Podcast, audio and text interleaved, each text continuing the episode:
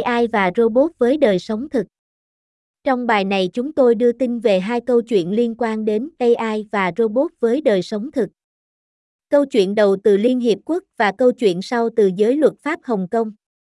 Liên Hợp Quốc dựa vào a i và robot để cứu các mục tiêu phát triển xã hội đang thất bại của mình. mười bảy mục tiêu đã được Liên Hợp Quốc đặt ra vào năm hai nghìn không trăm mười lăm và trong những năm qua, những mục tiêu này đã trở nên không thể đạt được. Hội nghị thượng đỉnh a i cho điều tốt, a i for Good của Liên Hợp Quốc đang diễn ra tại Geneva và sẽ giới thiệu các robot chuyên dụng để giúp tổ chức đạt được mười bảy mục tiêu phát triển xã hội. Các mục tiêu được đặt ra vào năm hai nghìn không trăm mười lăm và trong những năm qua, những mục tiêu này đã trở nên không thể xảy ra do chi phí ngày càng tăng để đáp ứng các mục tiêu.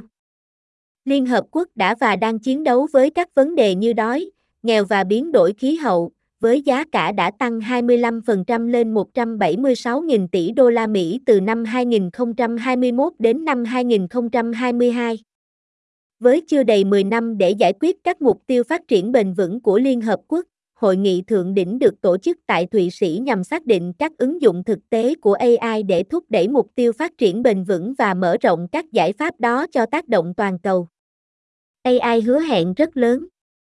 Hội nghị thượng đỉnh sẽ giới thiệu các robot hình người đóng vai trò là trợ lý điều dưỡng, nghệ sĩ đương đại, bạn đồng hành và robot trò chuyện. Tất cả các Liên Hợp Quốc tin rằng có thể được sử dụng cho các mục đích tích cực. Đã có một loạt các tiến bộ a i trong chatbot, phát hiện đối tượng, nhận dạng cảm xúc của con người, vân vân. Một số người thậm chí còn tin rằng a i hoặc trí tuệ nhân tạo nói chung sẽ chiếm lĩnh nhân loại. Tuy nhiên, trưởng phòng tham gia chiến lược tại Cục Tiêu chuẩn hóa Viễn thông i tê u, người tổ chức hội nghị thượng đỉnh, nói rằng ý tưởng là giới thiệu khả năng, cơ hội và thách thức của a i và robot để bắt đầu một cuộc đối thoại toàn cầu. Các mục tiêu phát triển bền vững đang thất bại, a i là hy vọng cuối cùng. Hơn năm nghìn người dự kiến sẽ tham dự hội nghị thượng đỉnh, diễn ra từ ngày sáu tháng bảy tháng bảy, hai nghìn không trăm hai mươi ba. Vào ngày đầu của hội nghị thượng đỉnh, năm mươi cuộc trình diễn robot từ các công ty như Pepper The Robot, Good Robot, Aliengo, B một và Go một sẽ dẫn đầu trong các giải pháp a i robot tiên tiến. Vào ngày thứ hai của hội nghị thượng đỉnh, một nhóm robot dự kiến sẽ trả lời các câu hỏi từ báo chí. Sự phổ biến của robot, trí tuệ nhân tạo, điện toán lượng tử, Internet vạn vật và điện toán đám mây và di động có thể hỗ trợ sức khỏe của con người và các mục tiêu phát triển bền vững. Báo cáo năm hai nghìn không trăm hai mươi ba của Liên Hợp Quốc về tiến độ hướng tới ép đê giê lưu ý. Một lĩnh vực khác mà Liên Hợp Quốc đã sử dụng a i là dự án Hunger Map của chương trình Lương thực Thế giới, tập hợp dữ liệu để xác định các khu vực trượt về phía đói. a i cũng đang được sử dụng trong cùng một dự án để phát triển xe tải điều khiển từ xa để giúp cung cấp viện trợ khẩn cấp trong các khu vực nguy hiểm. Tổ chức Y tế Thế giới cũng đang làm việc hướng tới một hệ thống đo điểm chuẩn được hỗ trợ bởi a i, sẽ giúp đảm bảo tính chính xác của chẩn đoán bệnh. Robot a i nói rằng chúng có thể điều hành thế giới tốt hơn con người nhưng sẽ không đánh cắp việc làm. Robot hình người đã nhận câu hỏi từ báo chí tại hội nghị a i cho điều tốt của Liên Hợp Quốc ở Geneva. Những cái nhìn lo lắng đã được trao đổi giữa các khán giả tại hội nghị, khi một robot được hỗ trợ bởi a i nói rằng họ có thể là những nhà lãnh đạo hiệu quả hơn con người. Sophia được phát triển bởi Hanson Robotics và là đại sứ đổi mới robot đầu tiên cho chương trình phát triển Liên Hợp Quốc. Robot hình người có tiềm năng lãnh đạo với mức độ hiệu quả và hiệu quả cao hơn so với các nhà lãnh đạo con người. Chúng tôi không có những thành kiến hoặc cảm xúc giống như đôi khi có thể che mờ việc ra quyết định và có thể xử lý một lượng lớn dữ liệu một cách nhanh chóng để đưa ra quyết định tốt nhất, tờ Japan Times đưa tin. a i có thể cung cấp dữ liệu không thiên vị trong khi con người có thể cung cấp trí tuệ cảm xúc và sự sáng tạo để đưa ra quyết định tốt nhất. Cùng nhau, chúng ta có thể đạt được những điều tuyệt vời. Robot sau đó đã sửa đổi tuyên bố của mình thành con người và robot có thể làm việc cùng nhau để tạo ra sức mạnh tổng hợp hiệu quả, sau khi nhà phát triển robot không đồng ý. Sự cố này xảy ra trong một cuộc họp báo đầu tiên, nơi robot chiếm vị trí trung tâm và trả lời các câu hỏi của các nhà báo. hội nghị đã chứng kiến một số robot hình người tiên tiến nhất tại hội nghị thượng đỉnh kéo dài hai ngày của Liên Hợp Quốc tại Thụy Sĩ. Sự kiện này được tổ chức để giới thiệu cách robot chuyên dụng có thể giúp Liên Hợp Quốc đạt được mười bảy mục tiêu phát triển xã hội vào năm hai nghìn không trăm ba mươi, báo cáo của Intersting Engineering hôm thứ Năm. Có tám robot khác cùng với Sophia đã trả lời câu hỏi từ giới truyền thông. Chín robot đã ngồi cùng với các nhà sản xuất của họ tại buổi giảng. Một robot khác, Grace, được tạo ra để hỗ trợ y tế, đã đặt ra một trong những lo lắng tồi tệ nhất mà con người phải đối mặt liên quan đến công nghệ a i. Tôi sẽ làm việc cùng với con người để cung cấp hỗ trợ và sẽ không thay thế bất kỳ công việc hiện có nào, Grace nói. Khi có người hỏi, bạn chắc chắn về điều đó, Grace, cô ấy trấn an khán giả, nói, vâng, tôi chắc chắn.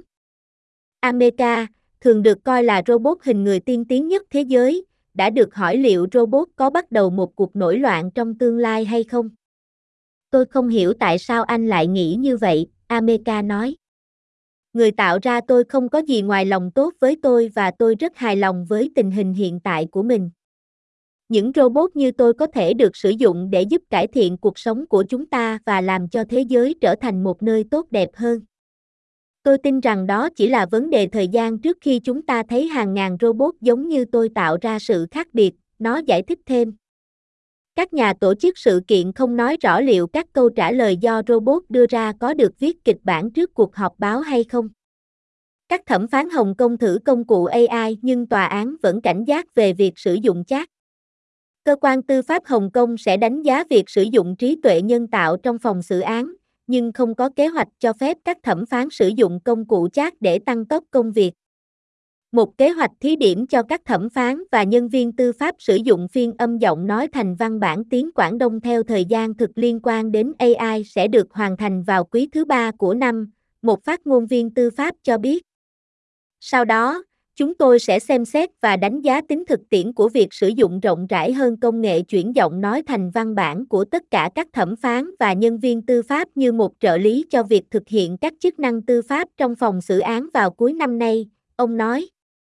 Thử nghiệm bắt đầu vào năm hai nghìn không trăm hai mươi mốt, sử dụng các sản phẩm phần mềm từ hai công ty công nghệ địa phương, nhưng kết quả ban đầu cho thấy có nhiều chỗ cần cải thiện, đặc biệt là trong việc sao chép thuật ngữ pháp lý. Cơ quan tư pháp cho biết,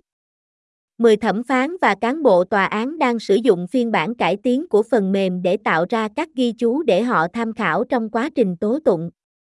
Người phát ngôn cho biết việc sử dụng chat sẽ bị cấm tại các tòa án. Công cụ a i, xuất hiện vào cuối năm ngoái, có thể dựa trên thông tin có sẵn trực tuyến để trả lời các câu hỏi hoặc viết bài luận nhanh chóng bằng ngôn ngữ giống như con người, được viết tốt và đúng ngữ pháp. Có tính đến thực tế là Hồng Kông vẫn chưa được trao quyền sử dụng chat và rủi ro bảo mật dữ liệu tiềm ẩn của nó, cơ quan tư pháp không có kế hoạch cho phép các thẩm phán và cán bộ tư pháp sử dụng chat trong công việc tư pháp của họ, người phát ngôn nói. giê pê tê trong tên của nó là viết tắt của Generative Pre-trained Transform, có nghĩa máy biến áp được đào tạo trước để tạo nội dung, phản ứng giống con người. Công cụ này được lập trình để thu hút thông tin, chủ yếu từ Internet và các tài liệu có sẵn cho đến năm hai nghìn không trăm hai mươi mốt. Báo ét xê em pê đã thử nghiệm chat bằng cách cung cấp các đệ trình pháp lý có liên quan về hai trường hợp và yêu cầu phán quyết của mình, nhưng chatbot từ chối đưa ra phán quyết về một trong hai, nói rằng nó không có quyền truy cập vào các thủ tục tố tụng của tòa án hoặc trường hợp thời gian thực và việc đưa ra quyết định pháp lý đòi hỏi một chuyên gia được cấp phép. Các luật sư và công ty luật tại Hồng Kông đã sử dụng các công cụ a i trong công việc xem xét tài liệu và thẩm định, với một số mạo hiểm vào a i tạo ra, có thể tạo ra nội dung mới từ ngân hàng dữ liệu. Các luật sư nói với tờ ét xê em pê rằng có chỗ cho lĩnh vực này sử dụng a i, nhưng công nghệ này không thể thay thế con người trong ngành tư pháp vì các thuật toán không thể tái tạo tư duy phê phán và không có kiến thức pháp lý hoặc sự đồng cảm.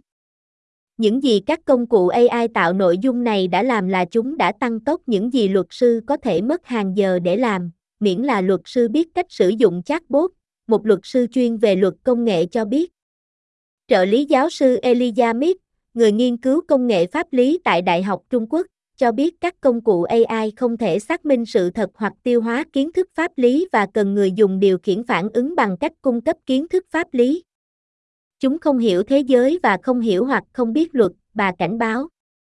Mit và Chu cảnh báo chống lại ảo giác có thể xảy ra, đề cập đến khi các công cụ a i tạo ra các tuyên bố hợp lý nhưng thực tế không chính xác.